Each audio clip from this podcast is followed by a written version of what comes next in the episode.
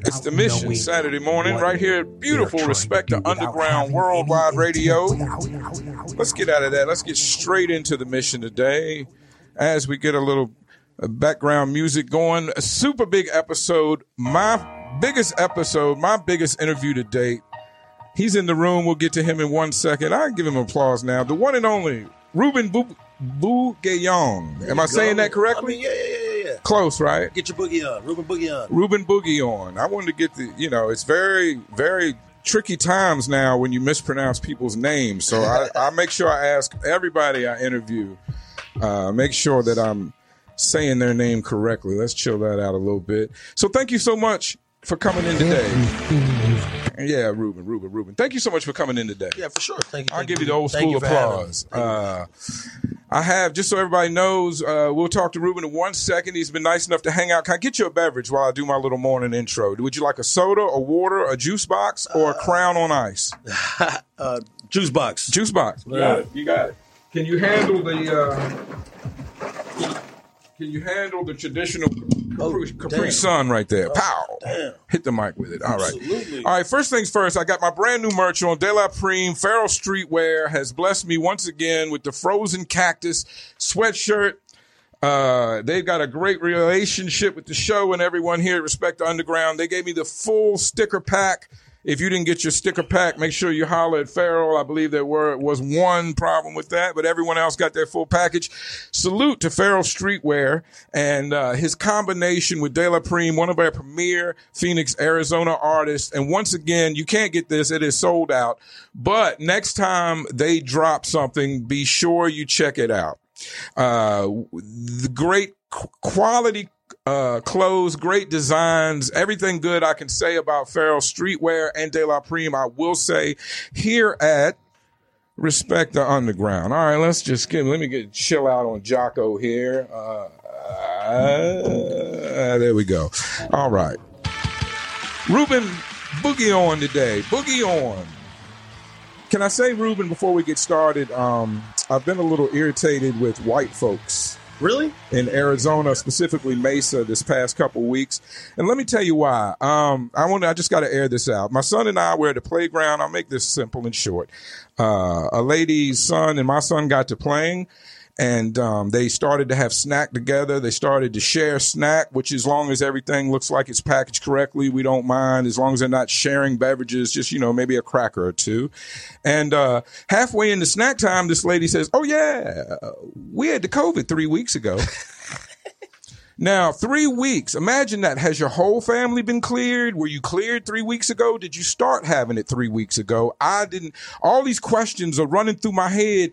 But in general, I'm very nice to these white folks out here. So I just smiled, you know, and oh, ah, isn't that nice? Yeah. And uh, yeah. And so and then after we had snack time, Uh, my son motioned towards his eye a bit, and her being a quality mother wanted to rush over and help my son get something out of his eye. Now, excuse me, lady, you just had COVID. You're not going to be blowing in my son's eyeball. Now, that's bad enough. Now, just yesterday, we were at Main Events. Main Events, uh, excuse me, not Main Events. We were at Elevate. Elevate Jump House out in Mesa, Queen Creek area. And uh, as you know, they have some quality pizza and fries. Uh, no salt. They don't have. They don't let you have salt with the French fries, but they have some decent fries. Huh? And yeah, it's crazy, uh, Ruben. So anyway, um, we're getting some food. My son loves a pizza and a French fry when he's jumping around at the jump house.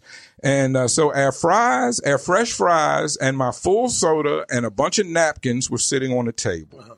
And I had left to go retrieve my son to let him know the food was almost ready. It's time to eat. Just me and my son there. You know, during the week, my wife works hard. I'm I'm uh, I'm out with my son a lot. You can catch me out at all the playgrounds. And uh, these two white ladies sat at my table. Um, now the food was clearly there and not eaten, not done. You know, and uh, just for the record, there were ten, fifteen other completely empty tables.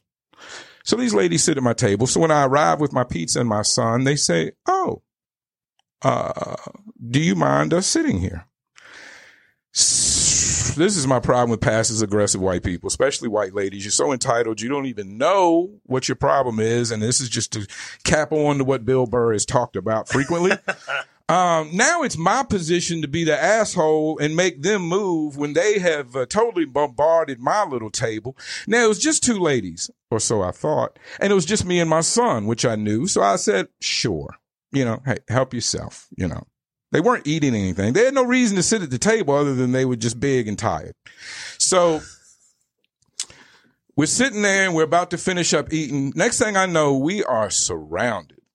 I mean, ten, I mean, a couple basketball teams, maybe a football team of men and other women and children. I counted ten or twelve people. Uh, I only got that many fingers. They, so it, clearly they had a large group. Yeah, yeah, yeah, yeah. So, so hold on a second. Sat at my table. So I finished my food and I moved on. Cause again, I out passive aggressive your passive aggressiveness. I And then I come on a radio show and talk shit about all these people anonymous, anonymously. That's what I do, you know. But do you, is it wrong? Does, is, do you see the levels of wrong there? Or am I just an old grudge psychopath? What's, what's no, going no, on? No, no, no. I feel the same way. I feel the same way when I'm in public. Okay. I had to talk about that. And my other beef of the week is dispensaries. Now, we've gone recreational, and the money is flying in off the charts. They're running out of pre-rolls and weed left and right. They're letting first come, first serve. Some people are not even letting med patients go first. Now, listen, there's going to be backlash, and I'm going to be the leader. I'm going to be the painted face, bullhorn wearing leader of this backlash when it goes down. Because what I want dispensaries to realize, number one, your whole industry was built on us, the med card patients. You would not be here and ready to receive all this new money if it had not been for the dedicated medical patients that have got you here up until now. Number two, I got the whole script written. I'm just looking for a better spokesperson because I, you can't see marijuana helps me physically and emotionally, but my pain is not as apparent as it is in other people. So I'm looking for a better spokesperson, but I've already got the whole script written. Hey, what's up to whoever's checking in out there? We got Ruben Boogie on today. I'm just finishing up my vents before we get to a real comedian. Uh, it, it, we let handicapped people park different. We let handicapped people, people in pain. We let them do all these things in life, and you dispensaries have forgot all about that. So I will be buying my marijuana from the street. The old-fashioned way. Ruben Boogie, let me get off my pedestal and get to you today. Let's get him on more music. They're going, how are you doing, sir? Man, I'm amazing. Did you get everything you needed off your chest? Yeah, yeah, yeah, okay. yeah. yeah. I got to do that because I got, I, I, I have a, I have a, you know, I have a bit of the hardening of the heart, and if I don't get that shit off my chest, it builds up in there, and it's okay. Bad for me physically. So I appreciate it. Okay. I'm, I'm honored that you sat through my weak attempt at a, at a, at a rant, but uh, I appreciate you coming in so much. Man, you know, you are a comedian, a musician, producer, engineer, businessman. Absolutely. I'm sure in my heart you're younger than me. I'm amazed. You are on Instagram creating content on different levels, various levels of content uh, with your cohort, your lady, uh, your uh, friend that's a lady that you do your YouTube videos with. I don't want to confuse the issues. We'll get to your status. Uh, uh, big supporter, comedian. I'm I, I believe you set up shows. I could be wrong. We'll talk about that. Um, very funny guy. I watched a lot of your YouTube material, uh, yesterday and today.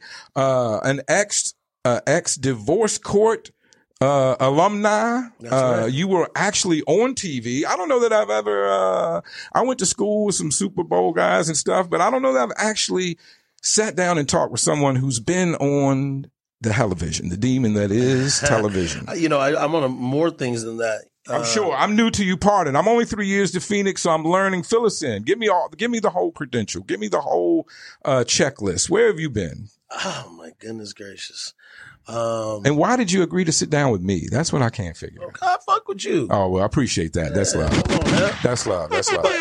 So, tell us, please. So, so uh, you know, it started a few years ago when I went, I went super viral with this video um, where I impersonated a Walmart manager. Right. Okay.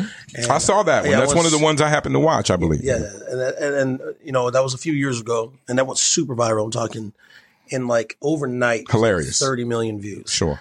And then, uh, so what happened was, is as that was going viral, I started making more videos. And in a matter of like one month, I probably had like six, seven viral videos. When I say viral, I mean multi-million views, right? Yes, real viral, not local viral, not indie viral, uh, mainstream viral, worldwide, worldwide viral. millions, millions, millions. Right? So um, I started getting hit up by uh, comedy clubs.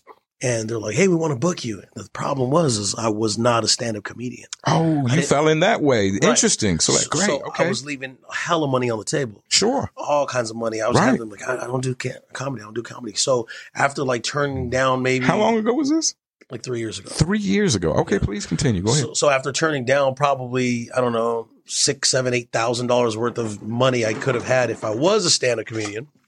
I decided, fuck it, I'm just going to start doing stand-ups so I can rake in this money. Yes. Yeah. Yes. So I uh, started hitting up some um, dope-ass spots downtown, Stand-Up Live, Tempe Improv, started performing a little bit, and uh, got myself a nice set. And then once those phone calls started rolling in, talking about, hey, we need you out in L A, we need you to do this, we need you to do that for stand-up comedy, I started going. You make it sound very easy. How long did it take you to put together, and when you say a set, twenty, thirty minutes, um, what are you, what are I you mean, thinking there? Back then, I put together minutes. a good fifteen minutes, but fifteen. Then I, I do crowd work for another ten. So, yes, you know, I noticed your crowd work. You're excellent with the crowd work. Mm-hmm. The, the video I watched, I believe it was a gentleman named Craig you were fucking with the whole time. I could be wrong. But Brett. Brett. Brett. Uh, Brett. Brett. Yeah, Brett. It was Brett. I get my white names mixed up sometimes. Brett. Yeah, Brett. It's all the same shit. Yeah, it is. No doubt. um, but yeah, so crowd work. Let's get into that. So to the people who may not, I'm a big fan, huge fan of comedy. Uh-huh. And it's interesting that you fell in that way because that's the classic. In comedy, there's the guys that have been bouncing around nightclubs for yeah, five yeah. years. Trying to get an audience. Yeah. And then there's the guys like you who found a funny um, thing, skit, whatever, bit. Niche. Uh, yeah. And then created your, wrapped your comedy career around that kind of comedy. Uh, had you had any experience on stage? For a lot of people doing comedy, the hardest part, especially if you've been used to doing skits on a, you know, or, or behind the keyboard, yeah. is just getting up on stage in front of people. Was yeah. that hard for you at first? No, I, I mean, I've done hella music before that. The so young, I, the young lady. Oh, so you had already been a performer. Oh, yeah. You, you yeah, were yeah. music first. Oh, yeah. I used okay. to, I used to perform with Justice and all them back in the day before. I met you through Loud Pack Net. Right, right. Sativa so be, and those guys. Yeah, so. Before that. I'm talking okay. way before that. Okay. I'm, I'm the first Arizona artist to open up for Yo Gotti's first show in Arizona. Okay. I mean, I've opened up for Bone Thugs. I opened up for D M X a couple times. As an artist, you rap and sing, correct? I, yeah, yeah, yeah. Okay, because yeah. I'm a little fuzzy on... Uh, well, I don't really do music like that no more. To right. be honest, I just can't stop making music. Sure. You know what I mean? It's in right, my heart, you know? Right, right. So... Um, fresh out of high school and all that for a little while, you know, we were doing really well. Um, we were, you know, we were just doing really well. You know, we were hitting the streets, selling anywhere from fifty to one hundred C Ds a day. Wow. Yeah, we, we would travel the whole state. We'd travel wow. states selling mm-hmm. albums. Like it, it was, yeah. it was really good for a little while. Sure. So that's a, so getting on stage was not hard for me at all. Well, that's, you know, and they say that's half the battle. Yeah. Um, and did you did you study other comedians uh, when you first got started? How or, uh, how did you find your own voice, if it were? Because to be honest, I just want to say this for the record. Please go to YouTube uh, and uh, check out his material. The fifteen minute uh, set I watched uh, was concise. I mean, you I mean, you know, some guys uh, stumble through their bits or transitions. And I mean, you just f- flawlessly weaved through um, your it seemed like you were weaving your bits and your crowd work together. And I mean, it was it was smooth. You know, a lot of guys. And it, I mean, let's be honest. A lot of guys work at comedy five or ten years before they get to that kind of smoothness. You you so fast. How, you know, do you. I think you I, make it sound so easy, I guess is what I'm saying. Well, I mean, there's different. There's two different kinds of comedians. There's number one, it's the natural, right? Sure. And then number two, you got the people that want to be comedians. Right. And, and there's nothing wrong with wanting to be a comedian, but those are the ones that they're going to take a little longer to develop. And you know what I mean? I just feel like I have that natural talent just to get on stage and make people laugh, you know? I, I think so. And I, you, and I don't, you know what I mean? Some people care about what people think about them. Mm, that hurts I, a lot. Ego gets in the way. I yeah. don't give a shit. Right. Well, that, that helps. That helps. I don't care. Had you, when you were on Divorce Court, had you already started comedy at that time? Stand up? No. No? No. Because you're, um, and did you end up marrying the woman on Divorce Court? No. Okay. The mother of your no, children. I no, want to speak no, very no, politely no. about her, but I, I was curious because what happened next? I watched the show, but it was up in the air. Let me just say one thing. Yeah. Everything on T V is fake. Right. Okay. I know that. I know that. I know that. Does I it, helped write that that whole episode. Oh, you helped write the episode. Pretty much. Okay. I, I felt like the laughs were legitimate.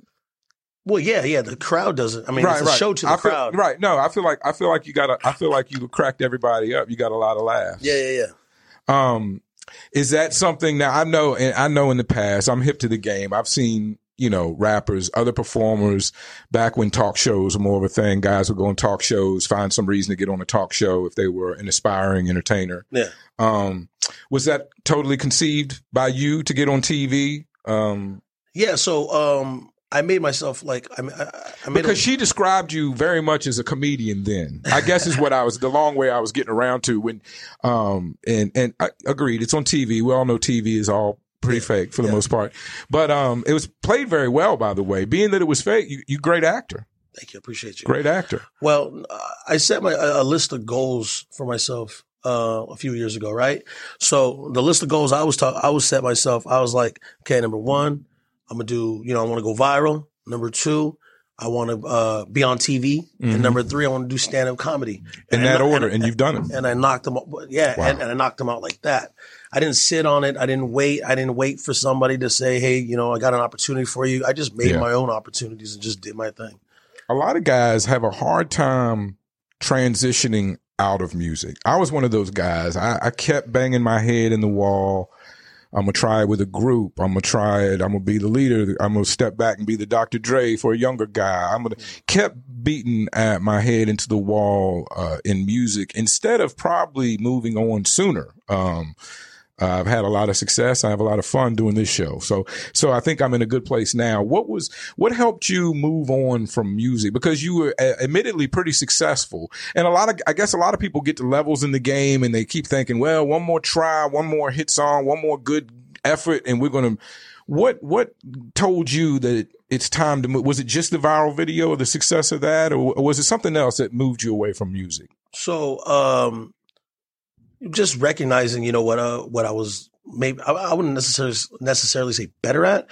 I would just what the people want. You know what I mean? Mm-hmm. Let's let's get mm-hmm. it right. Let's let's get one thing right. Number one, number one. Let's get this right. Only a certain amount of people like rap music. True. Everybody likes to laugh. True. True. You know what I'm saying? Sure. So it's addictive. It's great. Makes you feel good. Rap doesn't always make you feel good, even right. when it's good. Right. And so, when it's bad, it can make you feel horrible. So, so, so, so I would, I would post, you know, my music videos and whatnot, and you know, I'd hit, I'd hit the, you know, three, four, five thousand views, whatever. Mm-hmm. But then I started posting my funny shit, and when I started posting my funny shit, I was noticing twelve thousand, thirty thousand, fifty thousand. I started mm-hmm. noticing those numbers, yeah.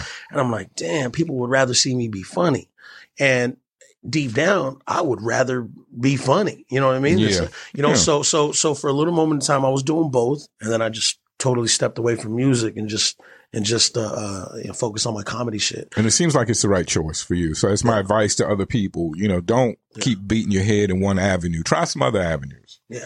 Because there's so many people that want to rap and entertain these days. It's so, it's such a big field. Um, yeah. Well, hard to crack. When it comes to like, when it comes to like, you know, music out here, uh, you know, I, I follow a lot of local musicians, you know what I mean? Mm-hmm. Uh, rappers, singers, all that sure. stuff, you know, and uh, one thing that I see that, you know, I, I you could be the best rapper in Arizona, you could be the best rapper in the world, but if nobody knows it, it doesn't matter. Mm-hmm. You know what I'm saying? Mm-hmm. And a lot of these cats out here or anywhere, but mainly out here is where I follow them, sure. just don't, don't conduct themselves or promote themselves, you know what I mean, the, the correct way. Mm-hmm. Now, you know, you know, I, I, uh, uh, I, I see some of the arguments on Facebook and shit between rappers and whatnot. Sure, you know? And you that's know, a big thing here in Arizona, more than where I came from. There's very, yeah. it's almost if you could, if you could find somebody to reality show the things that go on on the internet between Arizona people, I think it'd be a funny show. I think it'd be great, even if it was just animated. But uh, and if you. And, you know, it sometimes it gets very hot, gets very heated. Uh, at other times, it's just funny. But there's a lot of shenanigans that go on the internet as far as the Arizona entertainment scene. Yeah, well, exactly, exactly. And, you know, so one of the biggest things that I that I that I uh, a biggest flaw that I see, you know, is you'll have, you know, and, and it's like ninety percent of musicians out here, rappers, whatever the case may be. Um, they'll talk shit about someone who promotes themselves, but like pays for a billboard or pays for mm-hmm. an ad to get boosted mm-hmm. on Facebook yeah. or whatever. And it's like, And, you know, they'll say, yeah, but mine's all natural. You know what I mean? All thirteen of my plays are natural. Right. I'm like, oh, okay, well, I mean, that's awesome for you, you know. But isn't that a bit of immaturity? They don't quite understand how the business works. I mean, I, I'm aware there was a day when C Ds were a thing. The record company would buy their own C Ds back to get to maybe to get to gold or something. And, right, right. Or just to make the project look better than it was actually doing in hopes that it would pick up and catch fire. So there's always a lot of behind the scenes. There's a lot of techniques. Like you said, T V's not real. There's a lot of promotional things going on in music that some people don't look as authentic, but that's just the way the business does and has worked. I mean, at the end of the day, it's it's entertainment. You know what I mean? Right. Entertain- it's yeah. about the show. Yeah. It's not about backstage. Exactly. It's about the show. It is about the show. Did you face any, have you faced, since your three years in comedy and doing stand-up, and my wife and I actually came li- and saw you live. Um, mm-hmm. What uh, have you faced any backlash or any negative energy from from the keep it real comedians that I work the clubs? I'm I'm coming up the hard way. Like, uh, lo- yeah, yeah, like locally or like when I go to like out or just of town? in general, in just general. in general from anybody, because I know from listening, I'm a big fan of comedy. I listen to a lot of comedians and comedy podcasts and whatever, and I know there is that. You know, there yeah, is so, there is that between the people who became internet funny and the people who are traditional stand-up funny. There might be a little problem there. Have you encountered any of that? Uh, just locally here. Like, just locally. Okay. Yeah. And I, I don't even really I stay out of the local comedy scene. You know, there's a lot of people don't know, but there's a pretty big local comedy scene. Sure. I mean, there's especially during the last year because yeah. we've been open more than most of the country as far as comedy. Yeah. Right. So before so. before I started doing stand-up comedy, I didn't even realize how many stand-up comedians were out here in Arizona or how many clubs do stand-up comedy or how many bars have comedy nights. You know what I mean? Right. I didn't really realize it until now. And, uh, but there is you start running around getting that money and you start yeah. you start realizing. yeah, yeah, yeah. So, but the thing is, a lot of local comedians out here, um, you know, they don't look at me like they don't. They don't. Oh yeah, they don't. Like when they have like local things going on and shit. Go ahead. No, keep talking. Yeah, when they have like local things going on and whatnot, um, shows or whatever the fucking case may be, um, they don't include me in it. They don't. They don't think I'm going to be a part of it and whatnot. And you know what? At the end of the day, most of the time, I'm not going to be uh, because I have a bigger picture, bigger. You know what I yeah, mean? Yeah. And uh, and uh, but I do get some of those people that are like, no, nah, you know, we never see him at the open mics. We never we never see him out in the right, streets, right, right, right. clubs with us. So it's similar to rap. Entertainment yeah, yeah, yeah, yeah, in that yeah, way. Yeah, yeah. The local scene just, has a bit of jealousy because you're outside of the local scene. Right, basically. Exactly. Right. So I, I I just have a different vision. You yeah. know, there's nothing wrong with yeah. if you want to continue. Uh, it's your art, right? Music, comedy, whatever the case may be, it's your art. So I don't have a problem if you want to continue going to open mics at the bar down the street or whatever the case may be. You can do whatever you want with your art. I don't give a shit. Mm-hmm. But when it comes to me, I have a different vision, different right. mindset, and, right. and and that's going to work for you, maybe. I don't know if it's working for you, but it's not going to work for me. So, right. you know, I do my own thing. And you're already working. So you're not looking for what's going to work. Yeah, it's yeah. working, and you're working. Yeah. Um, so what, I know you, I know you manage, maintain, uh, a business life, and I know you have comedy and you basically just do, uh, music, uh, it calls you back every now and then. I understand that. I still do some cuts and scratches for some guys and things, but I'm very disconnected from actually the process of making music, um, as I do this and other things. What, um, when you started doing music, you seem like you have a lot of swag. Pardon me for saying that, no homo. And you yeah. seem you have a little bit of extra swag considering you're a man of Asian descent. Filipino, is that correct? That's correct. Why do we why do we think Asians don't have as much or aren't prone to have as much swag as maybe our African American or with their counterparts?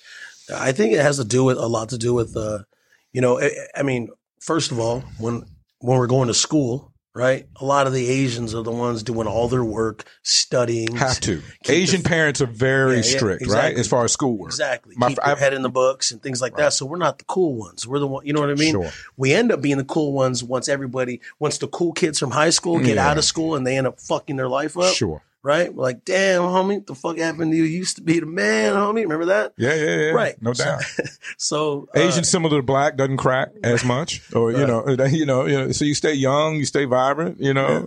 But I mean, like, there's different parts of like, like a- Asian is in, like, if you go to like Long Beach. Definitely. Yeah, yeah. Y'all, know, it's y'all's time. Jeremy Lin, Jen yeah. the Rapper, yeah. you, you know, y'all on the come up. There's, there's actors and there's different people in different worlds doing things. Yeah.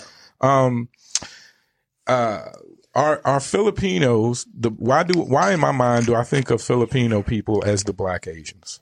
It's like the Mexican Asians. Is there any truth to that? It's the Mexican Asians. The Mexican Asians. Yeah, it's because the Spaniards went to the Philippines a long time ago and fucked us all. Okay. So there's a mix there. And there's a bit of mix of history and background, maybe. Yeah, right? yeah. I mean, there's a lot of like uh, um, Filipinos with like last names like Riviera. Okay, I didn't know that. Okay. Oh, all right. Yeah, yeah. All right. Absolutely. When I was coming up in high school, we had um, we only had one Filipino girl that I knew of. We had we had several Asians, but you know, it was a variety of Asians. You know, yeah, it was yeah. Chinese, Japanese, Korean, Vietnamese, you know. Yeah. We had one Filipino girl. She told everybody she was Puerto Rican. she was a, she was because Puerto was, Ricans were more popular right, at the time. Right, right, right. It was very in the eighties. You know, it was Rosie Perez. It was very popular in hip hop, especially to be a Puerto Rican. It was not so popular to be Filipina. If I you know, so I felt for her. You know, I kind of feel that a little bit because when I was real, when I was young, like like second, third, fourth grade, I would lie about my last name because I thought it was stupid. Bug- right. You know what I'm saying? Bugayong. Right. It looks dumb. You know what I mean? Right. Um. But well, and if you're, you know, you. you Go ahead. You got to take I, a call? Take a call. Quick, sure, quick, sure take a call. Step out and take a call. Give me like thirty seconds. No problem. While Ruben handles business, I'd just like to talk once again to everybody uh, looking. This brand new De La Prime Frozen Cactus merchandise has been given to me by the good people because I paid for it, let's be honest, at Feral Streetwear and De La Prime, my homie Mark Stewart on Facebook. Tap in with him. Tell him congratulations. They sold out another whole line. It's just a wonderful thing. The merchandise looks and feels great. Great designs, great prints. Uh, my T-shirt is held up wonderfully. It feels better every time I wash it. Every time I wear it, it feels better. Uh, so from the good people here at Icon Radio, Respect the Underground, Worldwide Radio, I would say next time you see merch drop from De La Prime and Fer- Feral Tomcat, pretty much anything Feral Streetwear puts together, but especially when they get together with a great Arizona artist like De La Prime, De La Prime, as I would say. Tap in with them, please. Yeah, they're frozen. Whew, you got it. You got it. I don't see who's talking, but I see your comment. We get back. He's back. Ruben. Ruben Bugayong. I actually listened to the good uh, judge on the divorce court to kind of get your name correct. Uh, I see sometimes, like getting back to your swag, you can be a bit flashy. Sometimes you even dress up the uh, fingernails. Uh, is this an attempt to cross over to the L G B T Q community? You know, they added some extra letters to that shit. Yeah, I know. I, I'm, I'm old school. I'm only got. I'm not letting. First of all, Ruben, I'm gonna tell you that's another one of my rants. I'm not letting them take all the goddamn letters and the colors. Yo. You already took all the fucking rainbow. I'm taking the rainbow back. You can have pink like back in the day. You take your one color. You don't get to have all the colors. Yeah, yeah, now yeah. They want all the letters. Next thing you know, they'll be taking the numbers too, and then and, and then what, what do we have then? What do we have? Yeah. But uh, you got, I mean, to be honest, you have gay right in the middle of your last name. Is that a, is that an attempt to get more? You know what's uh, fucked up is when I used to go to jail back in the day. When I used to go to jail back in the day, like jail stories, Ruben yeah, yeah, yeah. So they would be like, uh, you know, when they're reading, you know, switching you cells and shit, sure. Like in Fourth Avenue, they call you names like Gonzalez, Smith, Johnson, Bo- Gay. Gay, gay, gay, gone, gay, boo, gay. They focus gay. On the gay because in the word, you you know what that says. You you could guess about the boo, bo, boy, yeah, whatever. That'd but be the, like, oh, Ruben. Ruben, yeah, Ruben. No, serious. I, I believe it. I believe it. it. So not only were you involved in urban music, um, you went to jail several times. Did you break your mother's heart with all this uh, foolishness? Yeah, yeah, yeah. When I was how younger, was it? How was it hard? How was it to tell your parents that you were? How was it growing up Filipino? And I asked this of other people too, not so much black people, but um, how was it growing up being involved in urban music, having all this swag to your parents? Did they get it? Did they understand? Did, nah, did you... I mean, my mother didn't really care. My dad hated it. Yeah, you know, yeah. So my father hated it. You're my the mom... living image of him, and he didn't really care for his hip hop. Uh, yeah, yeah, yeah, yeah, not at all. I got you. What what kind of music did he listen to? I'm just curious.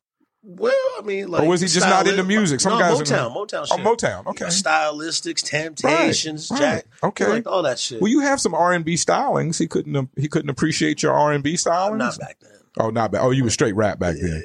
This is going to jail, straight rapping, Ruben. What was your rap name? Heat, two T's. Heat with two T's. Yeah. Man, you were way ahead of your time because uh, you got to spell things different. Stand out online. Uh, Sometimes, sometimes yeah. I don't know. I think if I would have done it, did the different. Two T's have a meaning? A meaning at all, or is it just to be just to just be, be different? different? Just okay. to be different. I, I probably wouldn't put two T's today if I was going to be Heat. If I if I had a thousand dollars in my hand, could you? Would you have a sixteen ready? And I don't, so it's okay if you don't. But I'm just saying, if I did have a thousand dollars in my hand, could you spit a sixteen right now? Yeah. Okay, cool, cool. That's good. It's like to know you still on you still on your shit. Um, uh, do you want to talk about your, your any prison stories, any jail stories? I've never I been mean. to prison. Uh, yeah, that's differentiate that jail, overnight stay, couple days stay. That's not pr- prison's a year plus. Okay, so let's clarify. Some, I, I you did some, some jail time. I did some, shit, I did nine months once. Uh, you I, ever broken a car with a butter knife? Is that where we get? Ah, call back. I've been listening just to prove it. Rip that heat, people say on the comments. Rip that heat. You might have some old fans, right? You know, people people remember. Were you running around rapping when Mike Terrell was Two-Toned uh, Superstar? Yeah, uh, yeah, yeah. Yeah, that was y- y'all in the yeah. same time period. I, I, did, I did one of his uh, radio interviews like ten years ago. Okay, cool. Two-Toned cool, Superstar. Cool. Two-Toned Superstar. Yeah, I know him. Okay. Yeah, yeah, Absolutely. yeah. Well, I thought y'all might have been in the same time zone. He's, uh, yeah. you know, he's podcasting and, and doing the Hatrix and his thing now. Pay your legends, and I believe in paying your legends. Uh, so, how how much of how much is your life um, between business nine to five life, between comedy life? How is your how is your on a ratio sixty forty, seventy thirty? How is your life divided up nowadays?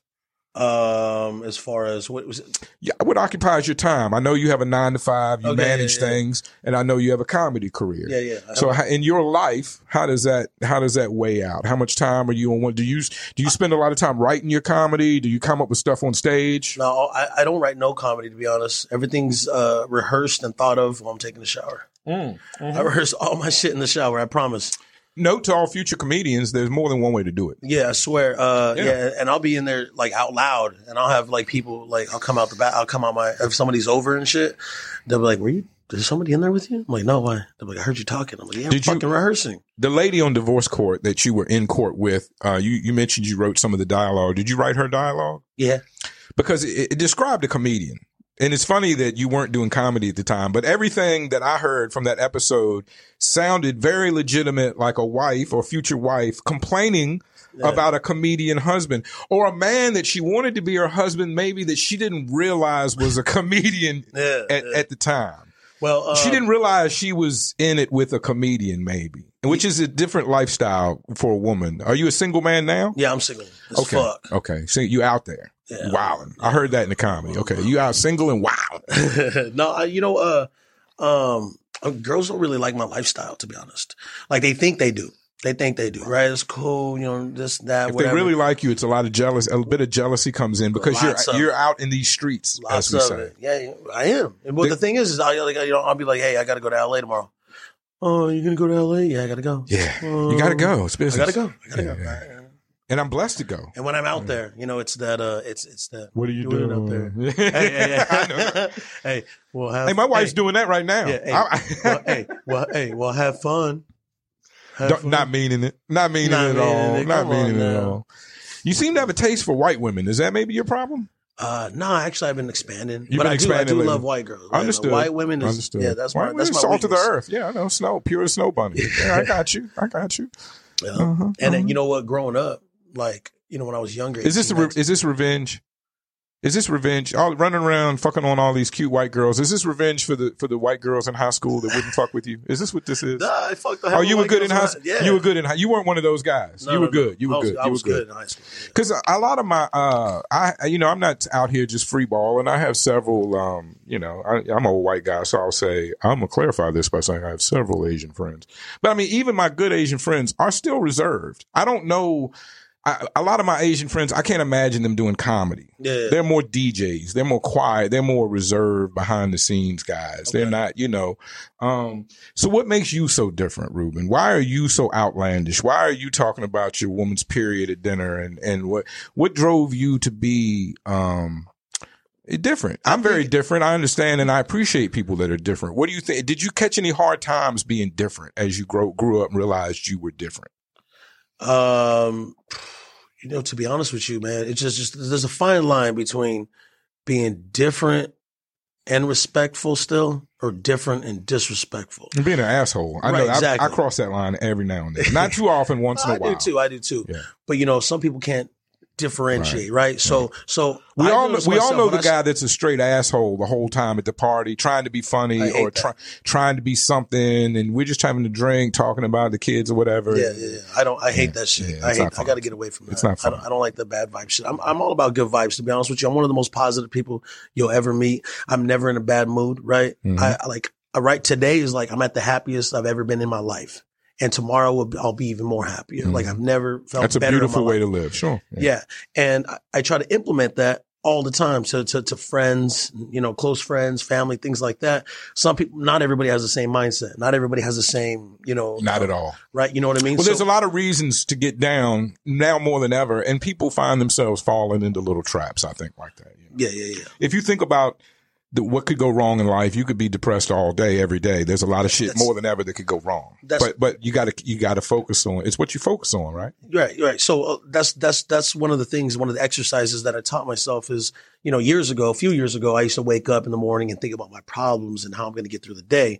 Now I don't even I don't do that. I wake up and think about solutions, and I think about something new I'm going to do today, something different I'm going to try today, knock out a goal or something that I should, you know, that I need to be getting, you know what I mean? So like I go through every day I wake up, I always just, I think positively. And I, I, I don't, I don't fucking, and I hold myself accountable. That's where, that's where it really is, where it starts. You know what I mean? When you start blaming everybody else and for your issues, the things that you got going on, and you do that and you get in that habit and you get in that fucking mode, and that just becomes natural to you. Just put the blame on somebody else. He's the reason I'm in this position. She's the reason this happened. You know what I mean? And you can't hold yourself accountable for all that shit. Then you're never going to be able to get out of that hole you're digging because you're not holding yourself accountable. If you don't hold yourself accountable, you're waiting for the people that are fucking you over in your eyes to unfuck you over. And that's never going to happen. You got to do that yourself. Right. So I do that every single day when I wake up. I train myself to, to, to, to live that way. And that's probably the reason why I'm one of the most happiest fucking people you ever meet. That's such a positive message. I hope everybody was listening, had their, uh, you know, had their listening cap on when you were talking about that, because how you start your day is a big deal. Thinking positively is a big deal. Looking at life as an adventure, uh, and, um, and thinking of yourself as a problem solver, not as a victim. I mean, right. There's so many gems you dropped right there. Yeah. I just wanted to touch on it, the bullet points, let people know. Soak that in. You know, you control your mind. Uh, there's a lot of people I've run into um, that think R T U is holding back their rap career. Now, I can only speak from my experience. I've been working with these guys at live shows for a couple years and really in-house for the last eight months. And I can tell you, I have not been to any meetings where they called for any rappers' removal or cancellation in the hip-hop community. So I don't have any experience of that. I don't have any experience of anybody holding you back. My door has been wide open to anybody that wants to come in and address any issues. And I've had several people address issues that they had with Respect to Underground as we try to move forward and move through these things. So I think you're totally on point with your point that it's more in your head. Yeah. That people are holding you back, and it's your own shortcomings and limitations that are holding you back more than anyone. Who do you live with all day? You. How often do you see all these other people that you think are hating on you? You rarely see them, barely yeah. see them. You're with you all day. You're the reason, you know, ninety percent of the time, you know, yeah. uh, it's operator, uh, fault of the operator. So let's try to move on. Listen to those jewels from Ruben. Um, is it tough managing a business?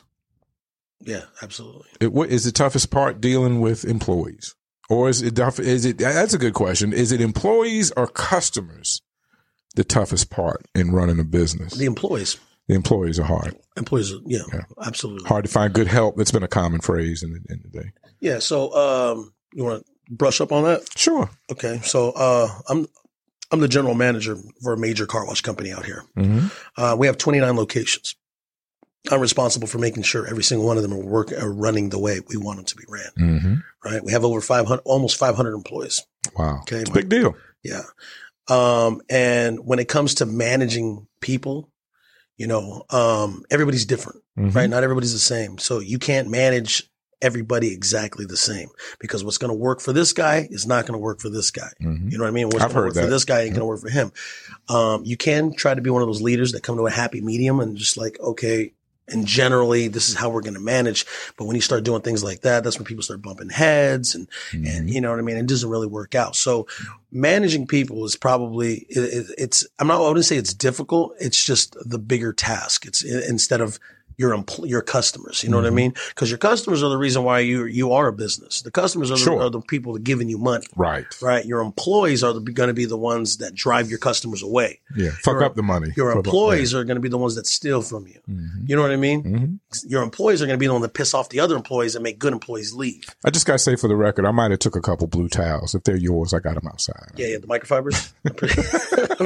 You know, we, hey, we lose thousands. I every, know you do. Every week. Anytime you, anytime you make something available to humankind, and it's people people like to play games with race and and rich yeah. and poor and all that, but anytime you make something available to where a certain percentage of people could take them, let's you know that you say thousands a week, you know we lose thousands a week anyway. um well I think you got, it sounds like you got a good grip on that. You say the things that managers say. That's a huge responsibility, especially for a wacky comedian that makes internet funny internet uh vids, you know. yeah. Um is that the part that satisfies your parents or your or your dad especially? Does that make him happy when you're in a more grounded situation, let's say? Like my com- like my job or my comedy? Your job. The, yeah, yeah, the yeah, fact yeah, that, does that give balance so that, you know, it's not c- uncomfortable at Thanksgiving and holidays, you know?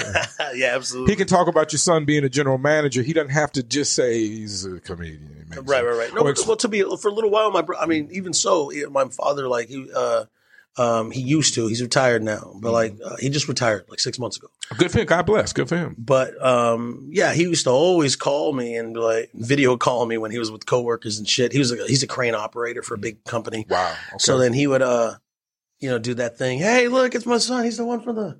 I showed you the T V show. Oh, so eventually he got to bragging about it. Exactly. You. Okay, exactly, cool, cool. Exactly. Well, that's a beautiful thing. You got over the rough hump. And I mean, when you know, when you make it to T V, that says a lot to a lot of people. And and hey, let's be honest, mainstream broadcast, you know, not just the uh, yeah, not yeah, just yeah. the internets, I mean, but you I mean, know. I, I got a cool ass uh, shot and a, a good scene in a, in an episode of uh, Hawaii Five-O. Okay, awesome. Uh, so you were in. working. How did you how did you break into being a a working, you know, what in the East Coast we would say a working Hollywood actor, you know?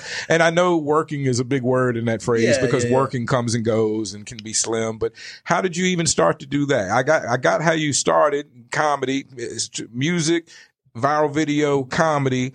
A lot of people suffer a long time in the comedy community and never yeah. get on T V. How did you make that jump?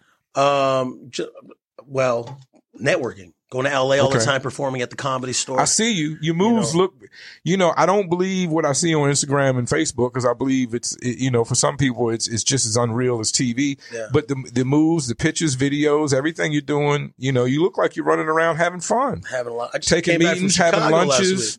Last week. From Chicago, huh? Yeah, okay. I just, yeah, I just performed in Chicago on the, Sunday. The good part. Yeah. Right. It was I mean, salute Smokey Dollar. I know Chicago's got some troubles. Um, but, but, you know, apparently there's a lot of good places, good parts in Chicago as well, and it's all good. Let's be honest, but there's just some troublesome areas. Well, do, doing um, so I was doing really well um, as far as uh, getting gigs, like acting gigs and getting on T V and shit a couple years ago. Mm-hmm. Um, but then I it was interfering with my stand-up comedy. Okay, so I had to. For you know, I had to make the the decision on do I want to continue like trying to get acting gigs and this and that, or I want to continue with stand up comedy. What was happening was is a lot of times I was getting booked. I was like, okay, we need fitting. You know, like when I did Hawaii Five-O, I had to um cancel a, jo- a gig at the Laugh Factory in Ho- in Hollywood. Okay, it's a big deal. Yeah, yeah, because I had to film from like noon to like eight p.m. They wanted me to perform at the Laugh Factory at six p.m. So I had to pick which one I wanted to do, right. and I picked. Um, doing Hawaii Five-O, which is cool, which is cool. But at today, like, damn, dude, I fucking lost my opportunity to perform at the Laugh Factory in Hollywood, you know? So does it like, help your, I know, um, you know, I, a lot of times co- comedians, they'll talk about their bookings. Does it help at all in, in the comedy world that you've been on Hawaii Five-O? Was it a comedic performance uh, or does it tie together at all? Or is only, that kind only, of separate things? Big, big clubs don't give a shit. Mm. But when you get booked at like small venues and stuff like that, mm. they use that as on their flyer for sure, sure. You know so they I mean? use it more than you do, I guess. Yeah. Uh, okay. Yeah. Okay. Okay. Well, that must be cool to be Hawaii Five-O's own uh, Ruben Bugayong. Um, uh, how does uh, you've been single? You have kids? Yeah, I got some. Yeah, I have kids. You have kids. You've been with women. You've been single. Um, talk about how much easier it is to pursue your career being single. It's the best. I mean, like we be- spoke on it earlier. Women can be problematic, especially white women, which I've touched on earlier. Um, and you know, you do your career is one where I mean, you you know, comedians travel. That's your that's your bread. If you, I mean, I know you. That's why I asked about the juggling aspect because yeah. you have such a firm nine to five, a very responsible job. I'm sure, very well paid job. Um, and then you have this comedy thing that can light up and die down at will. Yeah. Um, and so there's so much. I'm always impressed with how much you have going on, and you manage to pick up a bottle of Douce and paint your nails all in one day. I just can't. Uh, I can't get over how impressive that is to be that well put together. I see you running around, bumping into celebrities. Um, Uh, you know, let's, let's clear that up. I don't really bump into celebrities. I work with celebrities. No, no, no. I know that. Well, yeah. People, you know, I guess the one I was thinking about was the uh, what's the uh, the guy with the teeth. Uh, the guy I was thinking about wasn't technically actually a celebrity. He was more oh, like Welvin, an internet. Welvin, Welvin. Welvin. Yeah, Welvin. No, that was. I was thinking back to your Facebook post when y'all ran into Welvin. I yeah, guess yeah, is what yeah, I was thinking about. Um, I, I run into him a lot actually in L- in L A and in Vegas. Mm-hmm. He lives in Vegas now. Oh, okay. He, okay. For anybody who know who doesn't know who we're talking about, Welvin is the Gotti. Welvin Gardi. Who, who ain't got no bitches. Gotti. Did you um do you enjoy do you do stand up in Vegas? I have done stand up in Vegas. I yeah. stand up in Vegas. Actually, I was supposed to perform. I got asked to perform in Vegas this Sunday, but I already have a sh- tomorrow. But I already have a show tomorrow in Mesa. Okay. Yeah. Okay. Where are you going to be at tomorrow? Maybe it's me and called, the wife will come out. It's called the Revel- Revelry. Re- the Revelry. It's on uh, Dobson. Okay. The, off the one oh one. Okay. Something. Okay. There's a very small, we live out in East Mesa, and there's a very small comedy club that a guy that does comedy just opened up out there. The last time we were there, they were working on getting the liquor license, but it was during COVID, so they were having trouble. Do you J- know what? J P's? J P's. I think that sounds right. Yeah, yeah, yeah. Yeah. Anyway, we enjoyed our night there, even though it was like, you know, Cokes and, and M and M's, like the movies. You know, there was no liquor involved, which I feel bad. Is it hard to go up and do comedy in front of people that can't drink? Yeah. I mean, yeah. It's harder to D J in front I mean, of people that can't drink. It's hard for me to watch comedy if I ain't drinking. Right, right, right, right. Since you've been, since you've become so involved in stand-up, um, who's your, did, who are some of your favorites? Who do you look up to in comedy? Uh, I look up to uh, rest in peace, Ralphie May. Okay, um, great guy. Rest love, in love peace, Ralphie. Charlie Murphy. Charlie Murphy, definitely. You we know, all love Charlie. Um, I got to open up for Charlie Murphy one time. Before Incredible, awesome, awesome. Um, and Bill Burr. Probably Bill Burr is big name. Yeah. yeah, sure. Okay, good, good. That's a good quality name. I ain't got no beef with that. Yeah, um, I wouldn't say none of them have. You know, people always ask me like, who who inspired you to do comedy? I inspired myself.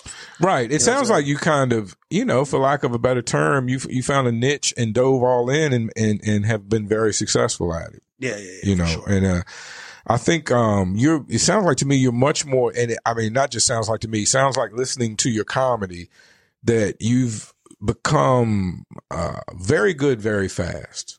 So aside from whatever your internet celebrity is, I'm sure there are people that are just a bit jealous that you're so good so fast. But like you said, maybe it was your natural. I think maybe it was your, according to the way your baby mom described you, maybe it was just your natural personality that's shining through. Do you think some people are just naturals at, at comedy or jumping on stage? Absolutely. It's something I've toyed with. I, um, on a dare, I entered a contest and went and Ron Bronson's, I got on stage and, um, first time ever doing comedy, I've hosted a lot of rap shows, so I don't have any problem getting on stage. Right.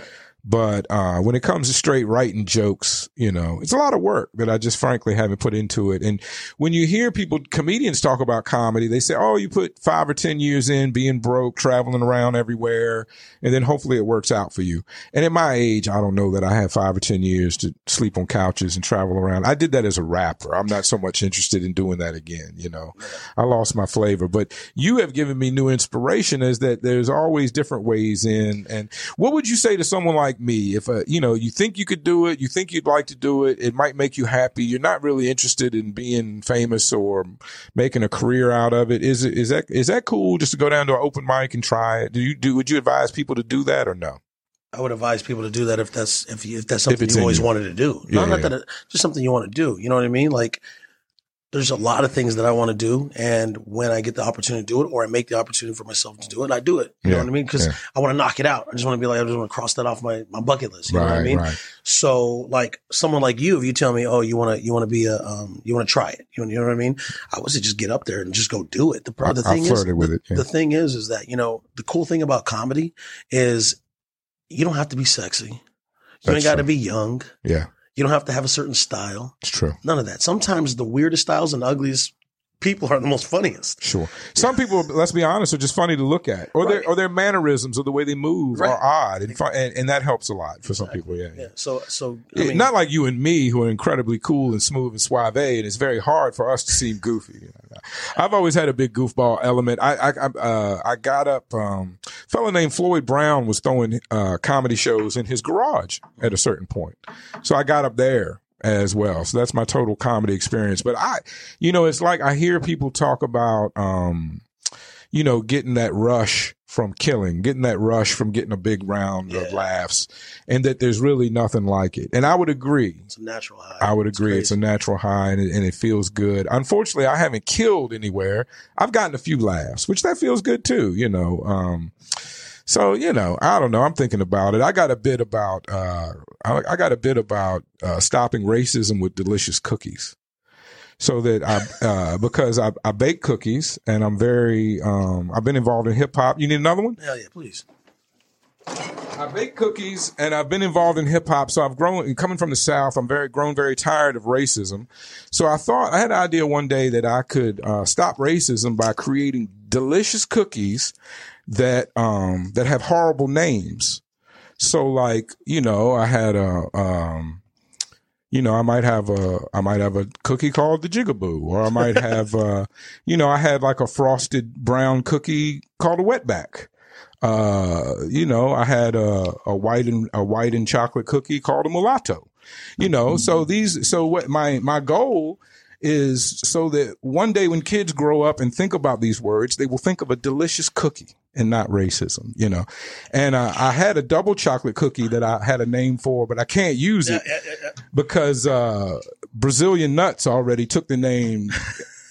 You know, I can't say the joke. See, that's part of my problem. I've still got a ban on the N-word in my mind. I, even though comedy, I feel like there does give license to say it. Would you, do you partake in the N-word? Mm-mm. Not at all. Uh, I'll give them. And up. I mean in life, not just comedy, but in general, no, do you ever partake of the N-word? I don't use it. Being in the urban environment? I, I never have. I, I come from the days where even black people didn't want to use it. I'm that old. Uh, the native tongue movement, if you will, there was a movement to, to, for, you know, to call each other brothers and things and not that. And uh, hey, for, and nowadays, you know, let's be honest, Mexicans, white folks grow up certain places. Everybody, if you're from Northern Cal, if you're from Northern California, apparently old white ladies, everybody uses the N-word up there. So it's, it's all up into what people can and want to do. Um, and I leave it up to them. I don't write the rules on this. I'm just curious about it because I grew up in a racial environment. So I'm constantly curious about racial situations. Do your parents, are your parents upset that you love the snow bunnies? Would they rather no, you, no. would they rather you bring home a nice Filipina girl? Uh, sh- they don't care. I don't give a shit. Okay. I don't care. Mom, okay. Nah, I don't give a shit. Because I don't think it's necessarily racist. I mean, my grandmother wanted her, the, grand, the grandbabies to look like her. That's just natural. That's not racism, you know. You know um, what's been turning me on lately? What's that? Um, Tell me about it. B- black women, but the ones that have their natural fro. Oh, word. You're getting into that phase, huh? I don't know. I just I went through. I dated a. Uh, I dated a young lady named uh, Afua, which you don't get much blacker than that. that was, uh, and uh, beautiful natural hair. Um, Uh, you know, just I don't want to disrespect her. We, we we were very friendly and very, you know, and uh, she had the natural hair. So I went through that phase at like eighteen is what I'm telling you. But because I was on black women early, there was a time when white women. Uh, this is like the sec- the seventies, not quite the eighties. But there was a time when there was a time I, I get the old shots all the time. They don't even bother me, Ruben. There was a time where white women couldn't do anything but get me a cheeseburger and, and the number of that black woman over there. I was very much had the jungle fever at a certain time in my life. Okay, you know, back when they wrote the song about it, Stevie Wonder had a song about you ain't got jungle fever. Uh, do, do, do you think Stevie Wonder could see? I think he's somewhat bullshitting. Maybe he's like, maybe he can kind of see. Yeah. So I mean, I. they put him in a football field and he drives his cars, which isn't that dangerous, but. Well, you know, I, I was watching a video the other day and, and they were that's doing. That's a big like conspiracy, that, right? That, Stevie that We the World song, whatever mm-hmm. the hell they were doing. Mm-hmm. And Paul McCartney runs past him, hits, bumps the microphone. The microphone's like this and it starts falling and Stevie Wonder puts his hand out and catch, oh, catches I got, it. I got to go watch that. That's catches great. It. I love a good conspiracy. The other day, have you heard the one about Chuck E. Cheese? No. Chuck E. There's a conspiracy that at Chuck E. Cheese, they, uh, they'll take the leftover pizza and they'll put it back together and they'll throw some extra cheese on it and melt it real quick. And then they'll serve it like a new pizza. Oh, they have, do they have ex-employees confirming this? Well, it's a conspiracy online. So as much as you can get confirmed, it's, I don't know. People have got, people have got weird pictures of like, Well, weird cut slices reimagined together. People, have, I don't. It's on the internet, like you say. It's all fake, so I don't know. Yeah, I don't but, know. Something like that. Something like that. You, I would think, I would assume that somebody would have blew that whistle a long time ago, like a like a disgruntled employee. The you know other I mean? day, like, the other day, I happened to meet a gentleman that used to be a corporate Chuck E. Cheese employee, and to me, it was like sitting down with the F B I to talk about J F K. He was very adamant that they never put uh, used old pizza. You got to go. You got to take a call. Take, take a call. Real quick, real quick. And uh, not only was he adamant that they didn't use old pizza, he knew every character from Chuck E. Cheese. There were ten of them. If someone can type in right now every character from Chuck E. Cheese, Chucky, it was like five of the characters. There was a couple dogs. I'll give you a hint. The dog's name is Pepperoni. But if you can fill in the rest of the names from the characters at Chuck E. Cheese, I have got a twenty dollars gift certificate to the dispensary of your choice right now. Type it in the comment section. Give me the other characters from Chuck E. Cheese other than Chuck E. Cheese and the dog Pepperoni. If you can give me any of the other characters, type it in the comments. I got a twenty dollars gift certificate to the dispensary of your choice. That's twenty dollars. That's a Harriet Tubman right there. To go to any dispensary and wait in line with your hurt leg. I know nobody can get it without Google. I didn't say you couldn't use Google, uh, Loud. Stop bullshitting on the time and get to work and get that twenty dollars at your local dispensary. Now, please, I would advise uh, going to a dispensary that's still medical if you have your card. Uh, the recreationals have invaded the landscape and they're smoking everything up. So please leave some medicine for the rest of us, for the people that have pain, and especially my friends and family that are dealing with cancer and all these serious, serious illnesses. And God help you if you order a delivery. Do not. Get your family to go. Get your buddy to go. Get some weed off the street. Do not order delivery, especially from a lot of these delivery services. The prices are overcharged. The T H C levels are expanded and lied about. Just be careful about the delivery service you're dealing with and be specific about the dispensary you're going to deal with as a medical card holder now that the recreationals have invaded. Now, I'm leading the charge. There's going to be a backlash. We realize. We get it. Helen Henney, The Rockafire Explosion, three-stage, Mister Mute, Munch, Chuck E. Cheese, and Jasper T. Giles. We might have a winner. Loud, from the Loud Pack Net, we might have a winner. Uh, for the contest, I got twenty dollars for you. Gift certificate at, at the local dispensary of your choice. I would advise to look out for the dispensaries that are looking out for us medheads. I'm leading the charge. I have the whole script written. I'm just waiting for a spokesman. Now, marijuana, cannabis, if you will, helps me with emotional and physical pain. But here's the deal. I'm not a good representative. If you look at me, I look like I'm doing fine. And you know, when this war starts, when we start this agenda, when we start this pushback for all my med heads, we need a good spokesman. There's going to be a, a backlash to the backlash. And they're going to say, Swerve, you don't look like you need weed for a medical reason. But you know what? That's why I'm getting a spokesperson. I'm writing the whole script. Us medheads, us medicals will strike back.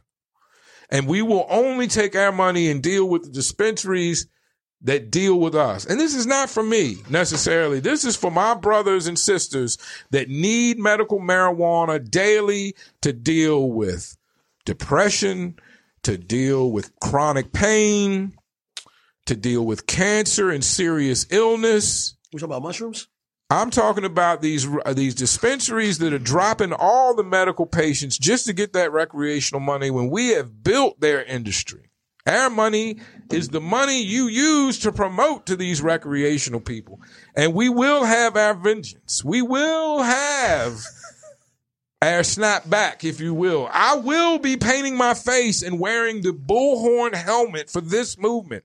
Not for Trump, but for the medical patients of Arizona as we strike back against this recreational movement. Ruben you, you should wear, is you, back. Should, you, you should wear that outfit. Remember that the, the famous guy? That- That's what I'm – exactly. That's how I'm coming in.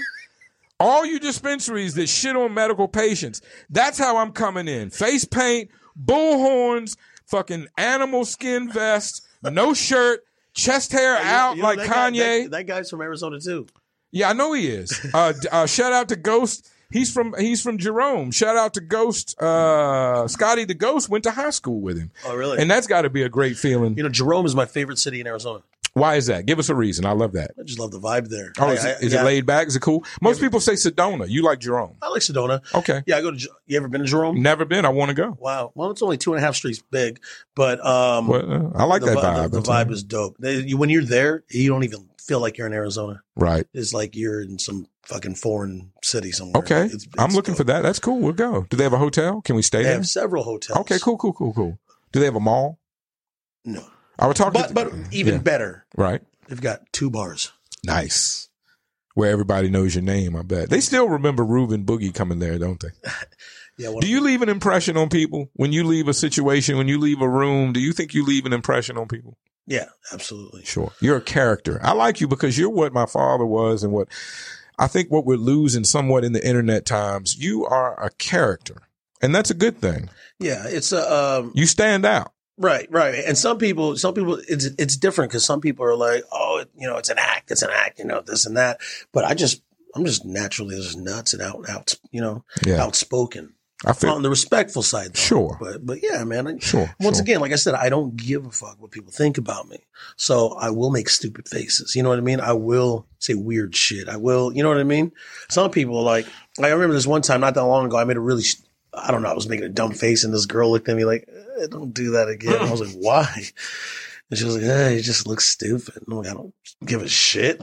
Fuck, right. I give, Why give a shit? I don't give a fuck. Come on, man. Because if I stop doing stupid faces for you, that means I'm starting to live my life for what you want me to do. I, mm-hmm. I would never mm-hmm. do that. Are you good? I know you've got a situation going on today. Is everything cool? Is it getting back to normal? Or- it's just a normal life you, when you run twenty-nine locations. Right, right. You know right. what I mean? And car washes are important in Arizona. Crazy important. And I understand why. They weren't as, as in, you know, I come from the East Coast. Uh, once I got into black culture, it became a tradition on the weekend to wash your car. Yeah. You wash your own car.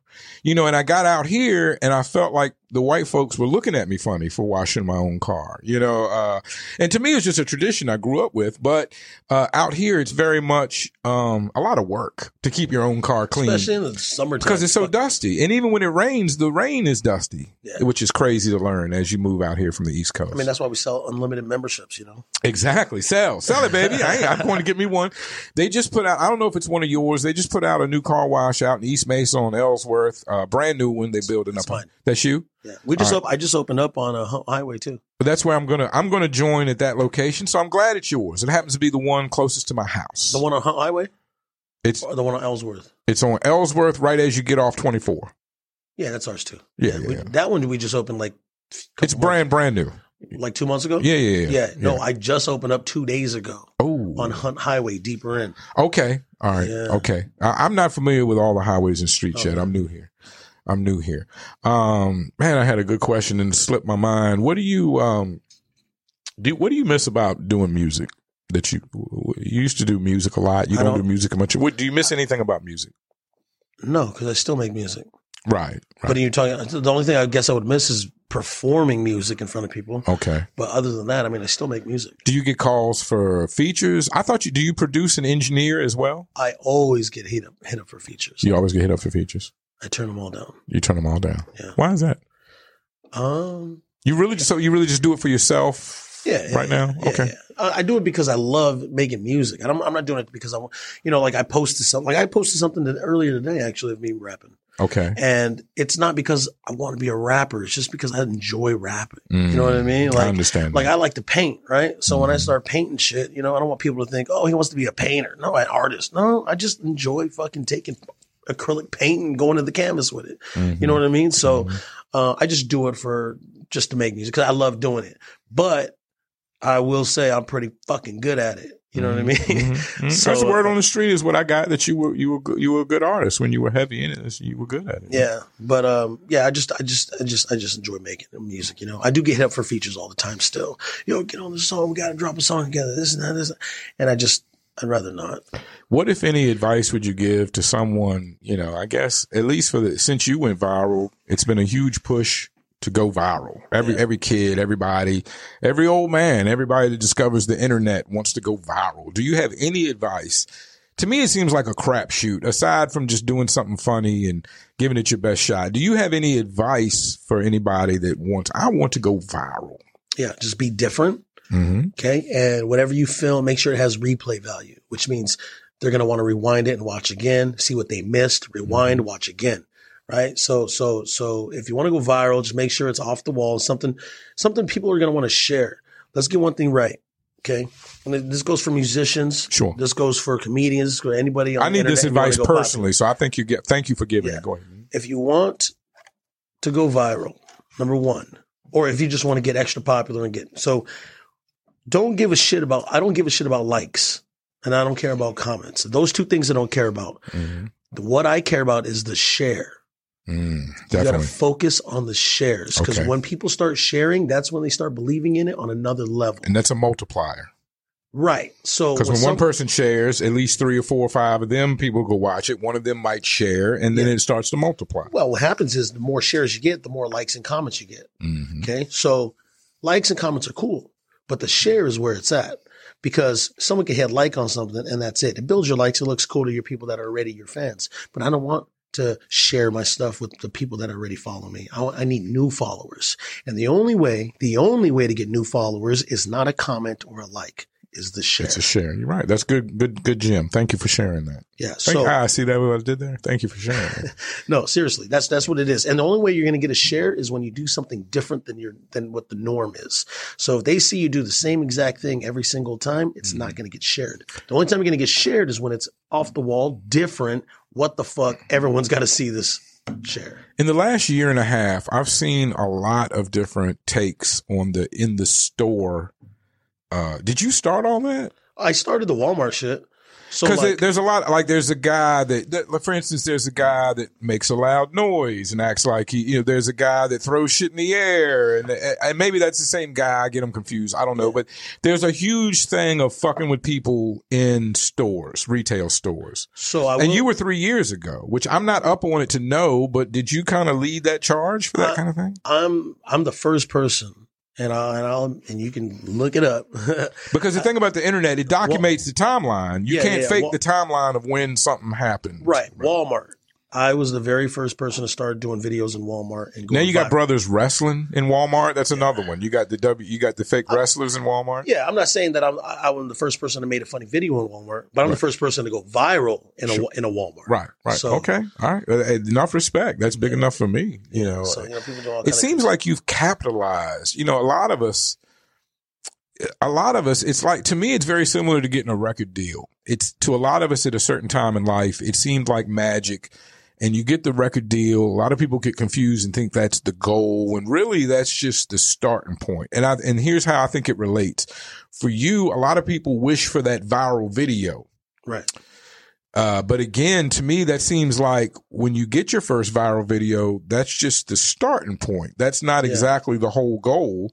And so what did you, um, how did you how did you learn? What are some tips for capitalizing on something like that? If you do, for you, I guess it was stand-up comedy is how you're capitalizing on your viral video, um, or to make other viral videos. What are your thoughts on that? How to, once you, if you do get lucky or fortunate or blessed, or if you're creative and create something wonderful and you do get that first pow viral video, how do you turn that into something else? More content. Don't just, sit on it. Just don't keep, be like, just keep oh, going. I'm viral.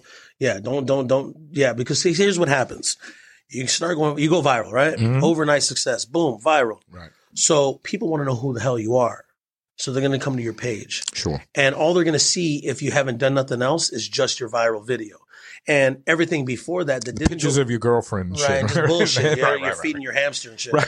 right. So, so the thing what you got to do is you got to keep continuing giving them content. Now, not everything you film is going to be viral. Not everything you put out there is going to be viral, but it gives people a deeper insight on who you are mm-hmm. as a person, and, and it creates this th- this mystique about. I need to know who this guy is. I want to know more about him. You know what I mean? So that's when you start getting those people that are fucking sharing all your shit, mm-hmm. telling their friends about you, that kind of shit. You know what I mean?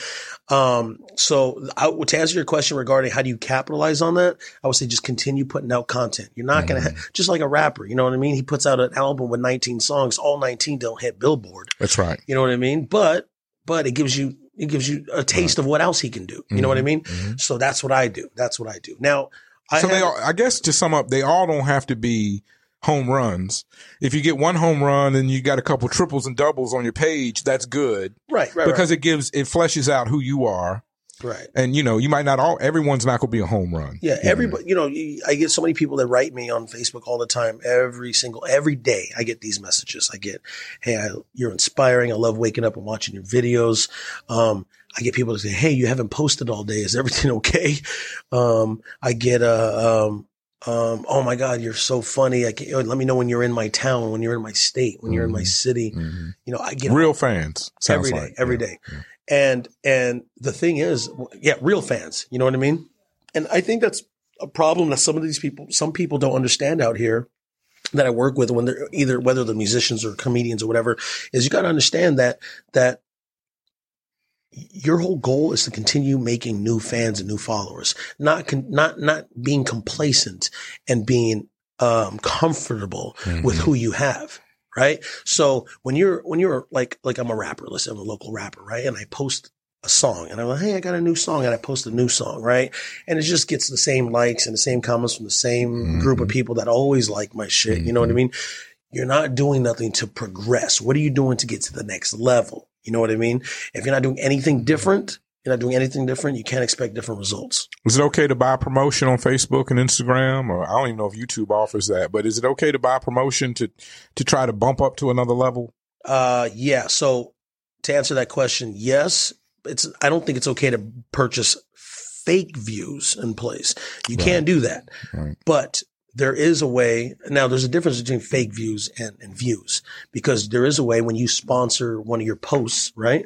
It, it's real views. Right. It goes to real people's sure. pages. Right, it right, goes right. to real people's inboxes. I feel like, I so, feel like the way, I feel like Instagram and, and you, and, uh, Facebook especially, I can't even reach all my friends unless I give them some money. Is that the case? Do you think? Well, it's just the algorithm. Cause I got, I got five, I got five thousand friends. But I'm at a level where, you know, I get five, six hundred views uh for my mix show Flowers, or I might get, you know, as much as a thousand views for a mission show. But I feel like I'm kind of being capped because I'm not spending a lot of promotion money. No. Is that is that true at all? No, it's not true. Um, my friends are just full of shit. My friends are just not good friends. Is that what you're saying? There's very little truth to what you're saying. What the thing is, is that you just need more people to interact with your posts.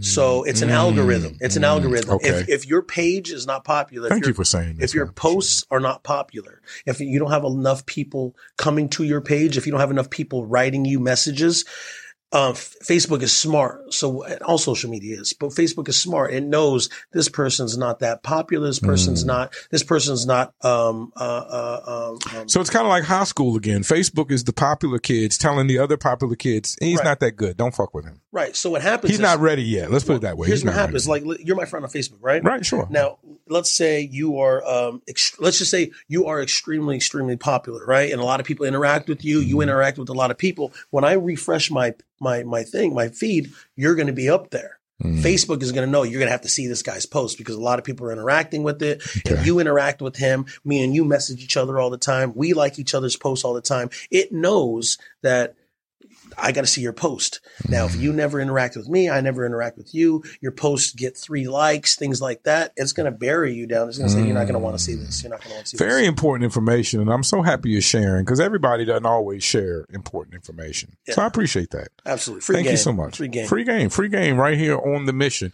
Well, I feel like I've kept you an hour and fifteen minutes. I feel like I've kept you a long time. I feel like you're a busy guy with a lot of important shit going on, and I should let you get back to your regular life. Is there anything... I generally ask people, um, I've asked you a lot of shit. I generally ask people if there was something you could change tomorrow, like Thanos, with the snap of your fingers, and it could be anything, your personal life, worldwide issues and problems, whatever. What would you, what would you change tomorrow if you could? Yourself. Myself. Mm. For the better. Mm, that's profound. That's something you could actually do. Yeah. That's something you can do without the powers of Thanos. Myself. So that's and an e- excellent answer. And even if you're, if you say, you know, you're one of those people that are like, oh, I'm, I'm fine the way I am. I'm fine the way I am. You know, we always, we're always learning. We're always growing. We can always be better. So. I think, I think you're like those fat white women that sat at my table. If you think you're fine the way you are. I, right. Right. No, no, no. Cause I think you're deluding yourself. Yeah. None of us are really fine the way we are. Right. Yeah. I think we all could do a little better tomorrow. Right. Yeah. Like, not, don't fucking sit at my table. There's ten other open tables, bitch. You got ten kids. You kind of sound like a Karen yourself. It's a six top. We were two people sitting at a six top, and two other people who were extra weighted came to. I sound like a Karen. I was invaded by Karens, Ruben. And I can't, I can't, look at me. I can't d- complain. They thought you were one of them. They're going to take the Karen side. Now, I blame it on me being sexy, and they just want to get up next to a player because I do kind of stand out. And I, I appreciate people that stand out, but and like yourself, because it's hard sometimes standing out. You know, but I, I like to stand out, especially in Arizona, especially in Scottsdale and East Mesa and people where, where, you know, where white people are privileged and entitled. I like to stand out.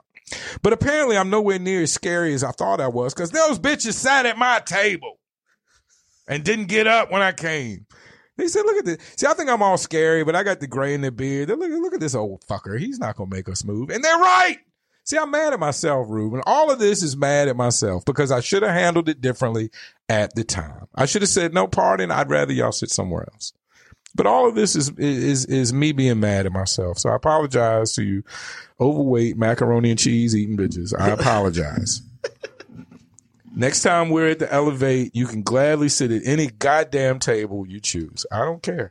I want to thank you so much. You've dropped so many gems today. We had a great conversation, and I feel like it's been my pleasure completely. I could sit and talk with you for hours between the music and the comedy and the running of business and the Asian parents. Do you have a college degree?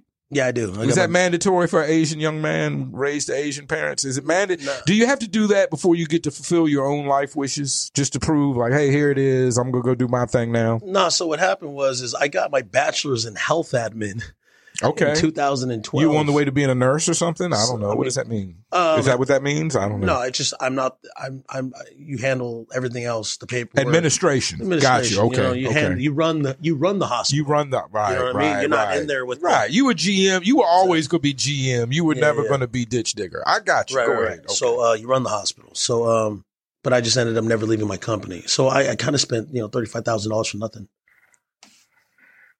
Okay, so you had the you had the job before the degree. Yeah, I started. I had my so it just job. looks good now. Yeah. It looks good though. And I told they, myself, I told myself, you know, I'm gonna go to college while I'm working here at the car wash, and then mm-hmm. one day you know, I'm gonna transition over and use my degree. So by the time that happened and I graduated, the money I was making with my company was I was gonna take a pay cut jumping into the. And right. I was like, why man, do that? I'm like, fuck that. I always wanted to get my college degree just so I could tell my parents to fuck off. Just so like, like uh, here, this is for you. It's what you wanted. I'm going to do what the fuck I want to do. So all of these are my personal issues coming out in the interview, and I appreciate you dealing with that. I appreciate your comedy, how hard you work, uh, and I know you've got to get back to it. So we're going to let you go. Ladies and gentlemen, the one and only Ruben Bugayong, Boo. Bugayong. Yeah, yeah. Bugayong. Yeah, you didn't have to, you didn't have to stop and pause on that gay part like that. Ruben Gay Ruben Bugayong. Bugayong.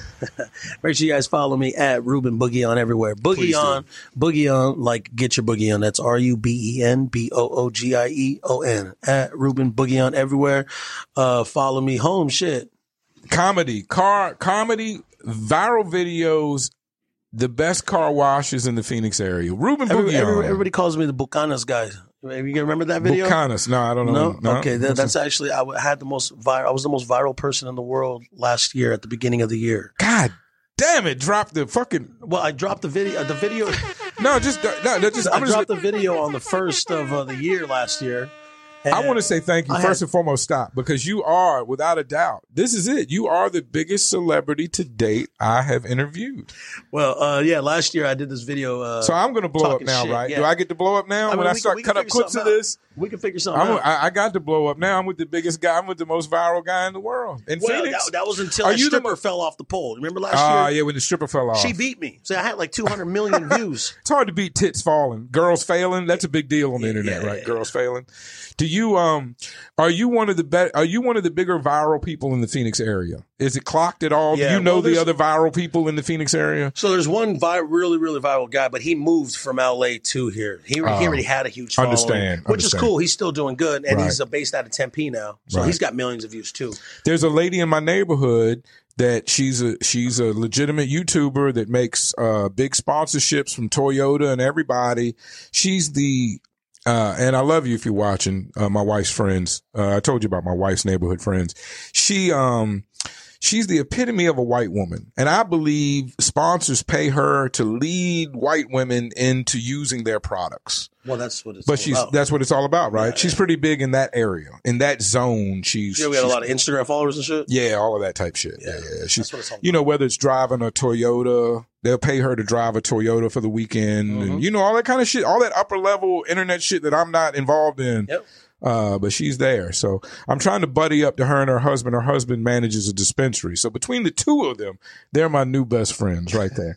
So, Ruben, I can't thank you enough for coming in. Thank you so much for all the information you shared here at The Mission. It's about sharing gems, experiences, and helping people out. And man, you're just the epitome of success, a hard worker. So let's emphasize that. There's no way you can get to where you're you're at without hard work. Correct? Absolutely. A lot of hard work. Follow Ruben wherever he's at. Check on The Mission. Thanks so much again for everybody checking out the show. Catch us next week. We'll see you then. Thank you. Thank you. Have a good one.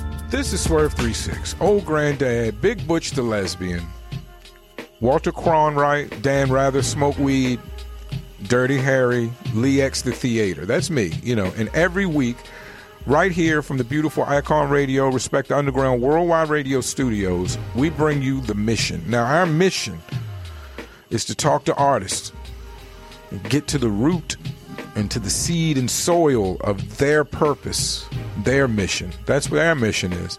And that's what we do here.